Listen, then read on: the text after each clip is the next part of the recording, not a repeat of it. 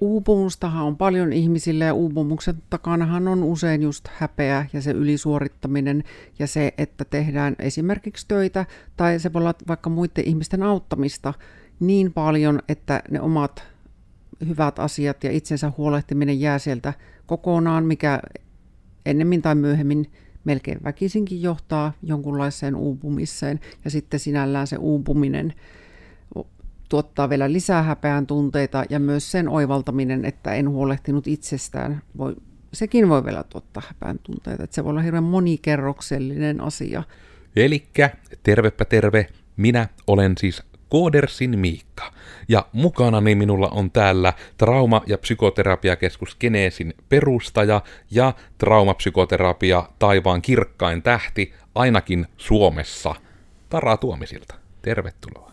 Kiitos ja tota, no, voihan minut noinkin esitellä, jos haluaa, ei siinä mitään. No en minä keksi mitään muutakaan tapaa, että tämä on nyt ainoa tämmöinen orgaaninen keino.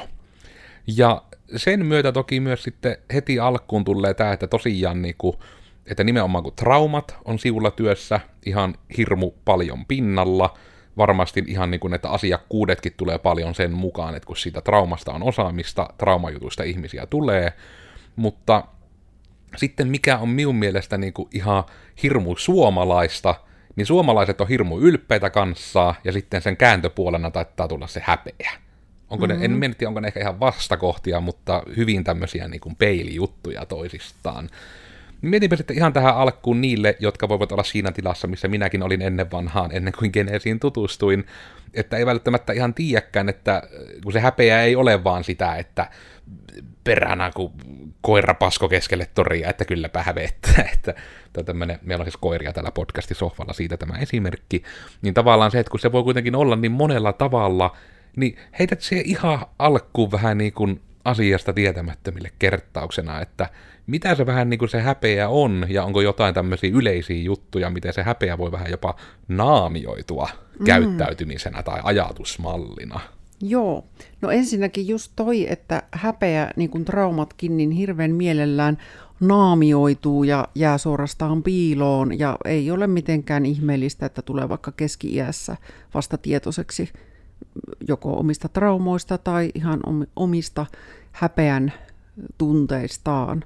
Ja ehkä tota erotuksena kuitenkin vielä se, että syyllisyyden ja häpeän ero, että syyllisyys on enemmän teko, jota tehdään, että siitä koetaan syyllisyyttä, mutta häpeä menee sitten minuuteen.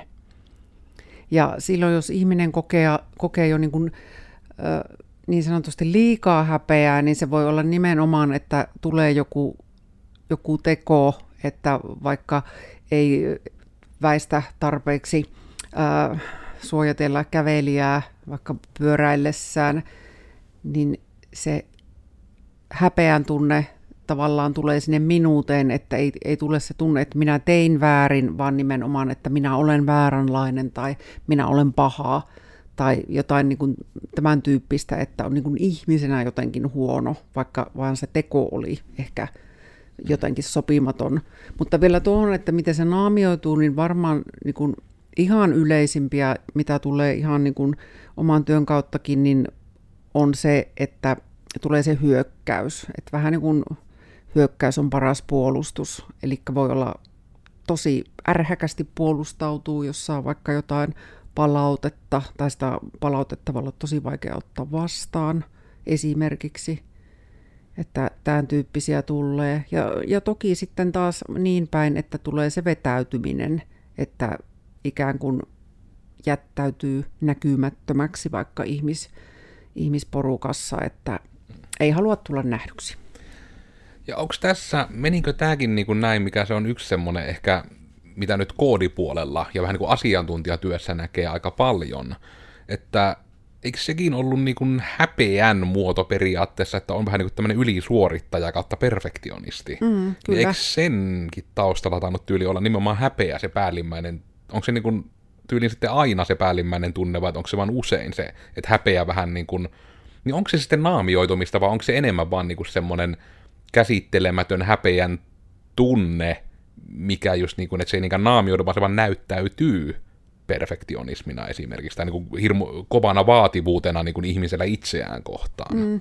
No näin ainakin tota, ajatellaan, että perfektionismin takana on äärimmäinen häpeän tunne usein. Ja sitten tietysti jos mennään ihan ihan sitten äärimmäisyyksiin, niin silloin puhutaan ehkä jo narsismista lähempänä, että mm. sielläkin on taustalla – taustalla hurjat häpeän tunteet, mutta kyllä se niin kuin ihan tämmöisessä tavallisessa arkielämässä, niin yleensä näyttäytyy semmoisena vaativuutena itseä kohtaan, että, ja se on silloin tietysti sellainen, että sitä itse ei välttämättä tunnista yhtään, että on se vaatimustaso itseä kohtaan, vaan on koko ajan rima on niin korkealla, että ei tule mieleenkään, että se voisi olla niin kuin alempana, ja koska se voi olla aina niin ylhäällä, että siihen ei ole edes oikeastaan mitään mahdollisuutta päästä, niin se sitten ruokkii lisää sitä häpeän tunnetta. Ja tähän mm. voi liittyä esimerkiksi se, että sit jos josta asiasta saa valautetta, niin on itsekin tietoinen, että en minä tähän nyt niin pystynyt, mitä minä tavoittelin.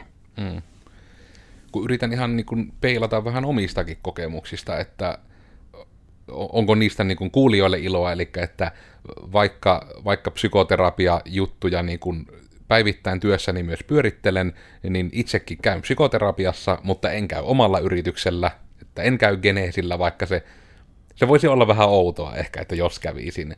Niin tavallaan siis tämä, että kun on niin kuin psykoterapiassa käynyt ja itselläni oli nimenomaan niin kuin tämmöistä Mielestäni, että oliko se perfektionismia niinkään, kun on ehkä vähän eri asiat, perfektionismia ja ylisuorittaminen, mutta oli niin kuin sitä ylisuorittamista. Ja etenkin ehkä niin kuin siinä oli se tavallaan petollisuus taustalla, kun oli niin pitkään tottunut, että periaatteessa se on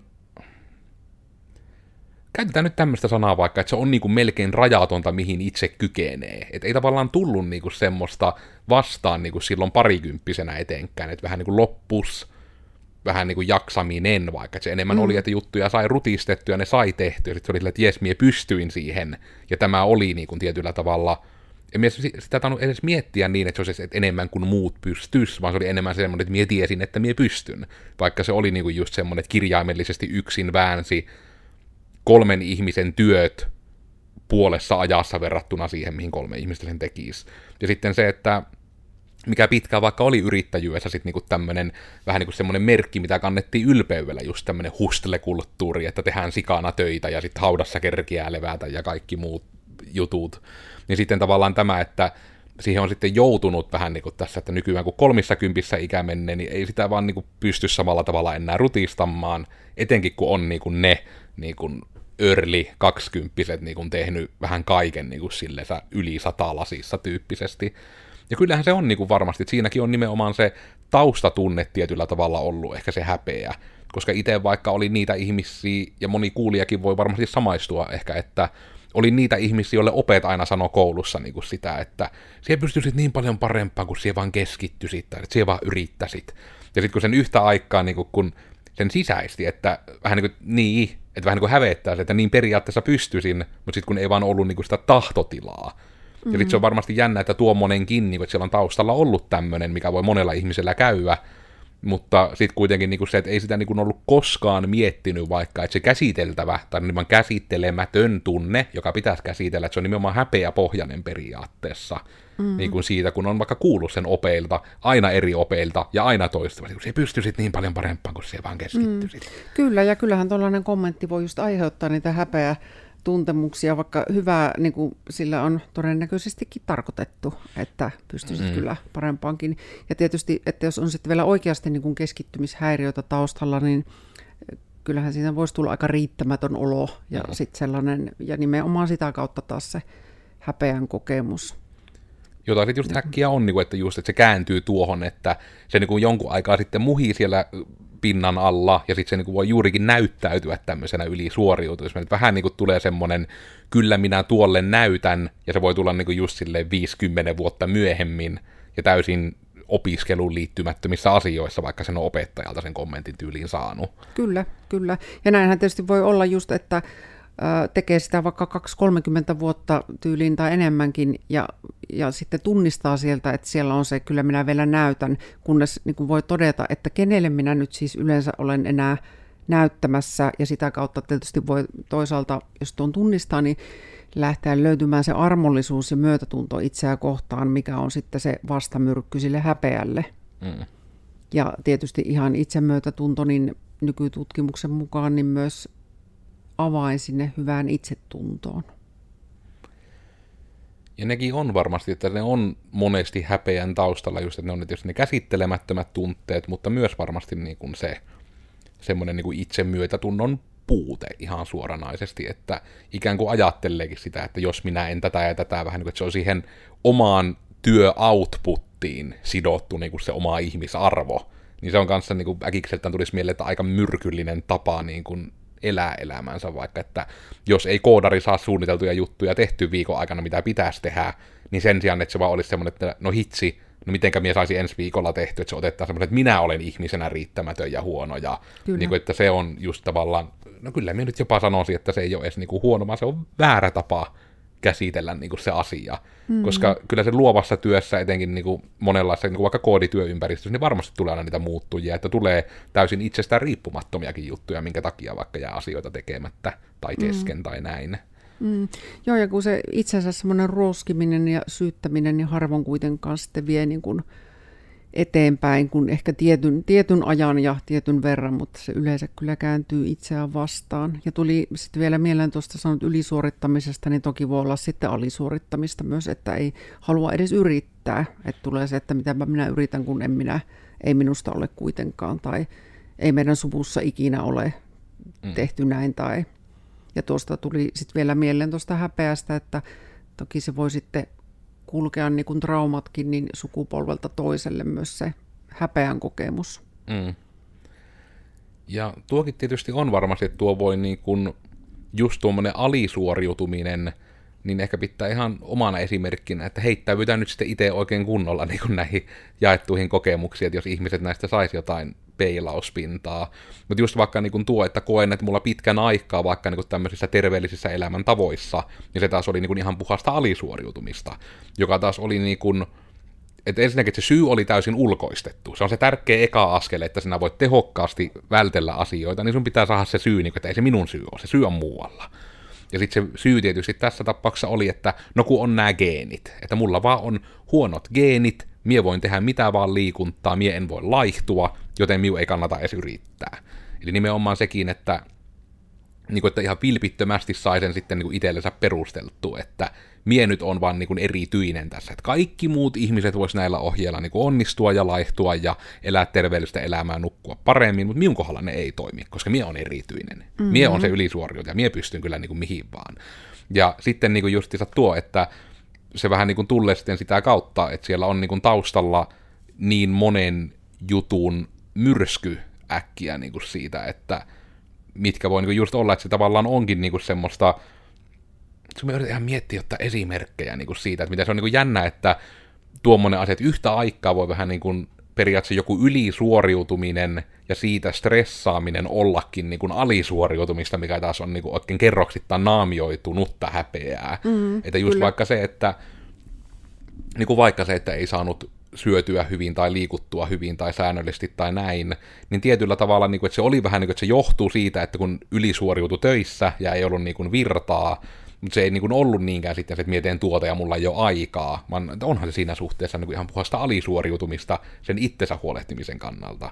Koska siinä vaihteessa ihmisille vähän niin kuin semmoinen tieto, että kun te sieltä kottoa etenkin muutatte ja olette vähän niin kuin omillaan, niin kyllä se niin kuin siitä eteenpäin aika lailla teidän valinnat on teidän omia joka tapauksessa. Että kun monella voi vaikka olla se, että no niin kuin voisin kuvitella, että mitenkä moni vaikka saattaa joku, että se koulussa just se niin kuin opettaja, joka on vaikka sanonut, että kun siet, niin kuin, että sinusta ei ikinä tule mitään. Ja usein se kommentti ei tarkoita sitä, että sinusta ihmisenä ei voi tulla ikinä mitään, vaan se yleensä käsittääkseni tarkoittaa sitä, että jos jatkat tähän tapaan, niin se ei johda mihinkään hyvään. Mm. Mutta sitten ihmiset, kun ne ottaa vähän niin kuin vaan ne sanat, mitkä ne ope on saattanut tunnepuuskassaan sanoa, niin kuin minä kuulin tätä itselleni sanottuna, että monille muillekin luokan pelleille aina sanottuna, että sinusta ei niin kuin ikinä tule mitään. Ja sitten voi olla ihmisiä, jotka niin kuin vielä kolmekymppisenä, neljäkymppisenä, jopa vielä saakeli viisikymppisenä niin kuin ovat nimenomaan niin, kuin niin semmosia, että vähän niin kuin just ylisuoriuttuu sen takia, että mitä sinä nytten sanot Lehtose Irma, kolmosluokan opettaja, että kato nytten mie on yrittäjä, mie teen hyvin. Mm-hmm. Ja just niin kuin se, että, että niin kuin just, että niin, mutta näetkö sinä, miten surullista tuo ajatus on, koska todennäköisesti se opettaja ei ole sinua ajatellut 30 vuoteen, ja sinä vieläkin kannat sitä niin semmoisena ylpeyden merkkinä, että minäpä näytin nyt sille minun kolmosluokan matikan opelle. Ja just mm-hmm. niin kuin tommonen, että kyllähän tommosessa varmasti niin kuin just on se piiloutunut häpeä, niin kuin mikä siinä on oikeasti taustalla. Että vähän niin kuin on se, että hävettää se, millainen oli vaikka käytökseltään sitä opettajaa kohtaan silloin, niin nyt sitä vähän niin kuin ylikompensoisi sitä toista kautta, että mm, se kyllä. asia, minkä sanoit, niin minä todistin sen nyt vääräksi. Joo, ja sillä voi olla just tuolla tavalla tosi pitkät varjot, ja tietysti uupumustahan on paljon ihmisille, ja uupumuksen takanahan on usein just häpeä ja se ylisuorittaminen, ja se, että tehdään esimerkiksi töitä, tai se voi olla vaikka muiden ihmisten auttamista niin paljon, että ne omat hyvät asiat ja itsensä huolehtiminen jää sieltä kokonaan, mikä ennemmin tai myöhemmin melkein väkisinkin johtaa jonkunlaiseen uupumiseen. Ja sitten sinällään se uupuminen tuottaa vielä lisää häpeän tunteita ja myös sen oivaltaminen, että en huolehtinut itsestään, voi, sekin voi vielä tuottaa häpeän tunteita. Että se voi olla hirveän monikerroksellinen asia ja, ja kyllä jos niin kuin, terapiankin tulee, tai olipa vaikka ystävä uupunut, niin kyllä, kyllä se varmaan se myötätunnon löytäminen on siellä taas se ensiarvoisen tärkeä asia. Mutta jos sitten yritetään olla nyt niin kuin sen sijaan, että vaan minun ominaiseen tuuppiin yritetään hirveästi ihmiselle saada informaatiota, niin olisiko siihen kaveriksi sitten jotain niin ihan – no jopa onko niinkin vahva sana kuin työkaluja, että jos ihmiset nyt vähänkään tunnistaa, että perhana, että olisikohan mulla jotain häpeä juttuja tuolla minun ajatuksia ja toimintatapojen taustalla, niin vähän niin kuin, että pystyykö sille itse tekemään mitään, vai onko se, että pitää mennä terapiaan tai coachaukseen tai mm. johonkin muuhun geneesin järjestämään verkkokurssiin tai koulutukseen. Ne on aina hyvä vaihtoehto, mutta mutta pystyy tekemään itsekin paljon. Ja tietysti ihan, ihan niitä ensimmäisiä voi olla, että jos on sellainen ää, ihminen, jonka kanssa turvallisesti voi puhua tällaisista asioista. Mä ajattelen kuitenkin, että häpeä on usein niin kipeä tunne, että se on hyvä jakaa ihmisen kanssa, johon luottaa ja voi niin kuin turvallisesti keskustella. Niin sieltähän voi tulla ensinnäkin samaistumispintaa, voi tulla vertaistukea jo ihan suoraan. Joku voikin sitten sanoa, että hei mä oon miettinyt ihan samanlaista asiaa, että mulle on kanssa käynyt noin ja mulla on kanssa tollaisia ajatuksia. Se jo sinällään helpottaa. Mutta eh, sitten tietysti mm, se tiedostaminen on kuitenkin lähtökohta ihan kaikessa, että ensinnäkin sen verran pysähtys havainnoimaan ja tiedostamaan sitä omaa käyttäytymistään. Esimerkiksi silloin, jos joku asia menee tosi paljon tunteisiin, niin on tietoinen, että mik, vaikka jäljestäpäin, jos ei siinä hetkessä pysty, että mikä tunne tässä oli takana, mm. että oliko se vaikka se häpeä sitten lopulta, että käyttäydyin sitten näin hyökkäävästi. Että se tunnistaminen, keskustelu, joillakin auttaa tietysti kirjoittaminen ja tosi hyviä kirjoja on nykyisin. Esimerkiksi Katja Myllyviita on kirjoittanut kirjan Häpeän hoito. Siellä on ihan paljon harjoituksia myös. Ja todellakin sitä ei voi ikinä liikaa korostaa, se myötätunnon löytyminen itseä kohtaan. Ja nimenomaan silloin, kun asiat menee, niin kuin ne välillä aina menee elämässä ihan päin honkia, niin pystyisi olemaan itselleen käsi kiipeille tuolla, olemaan itselleen niin kuin ystävällinen, että nyt, nyt ei mennyt niin kuin ihan putkeen, että, että seuraavalla kerralla vaikka sitten yritetään uudestaan. Mm. Ja nuokin taittaa olla, tämä on itse asiassa mulle itsellä tullut tuossa niin coach-juttuja ja vähän niin kuin sisäisen puheen tärkeyttä selvitellessä vastaan. Yksi tuommoinen hyvä työkalu, mistä ehkä voi varmistaa sitten traumapsykoterapia maailman kirkkaammalta tähdeltä tämän, että meneekö tämä oikein.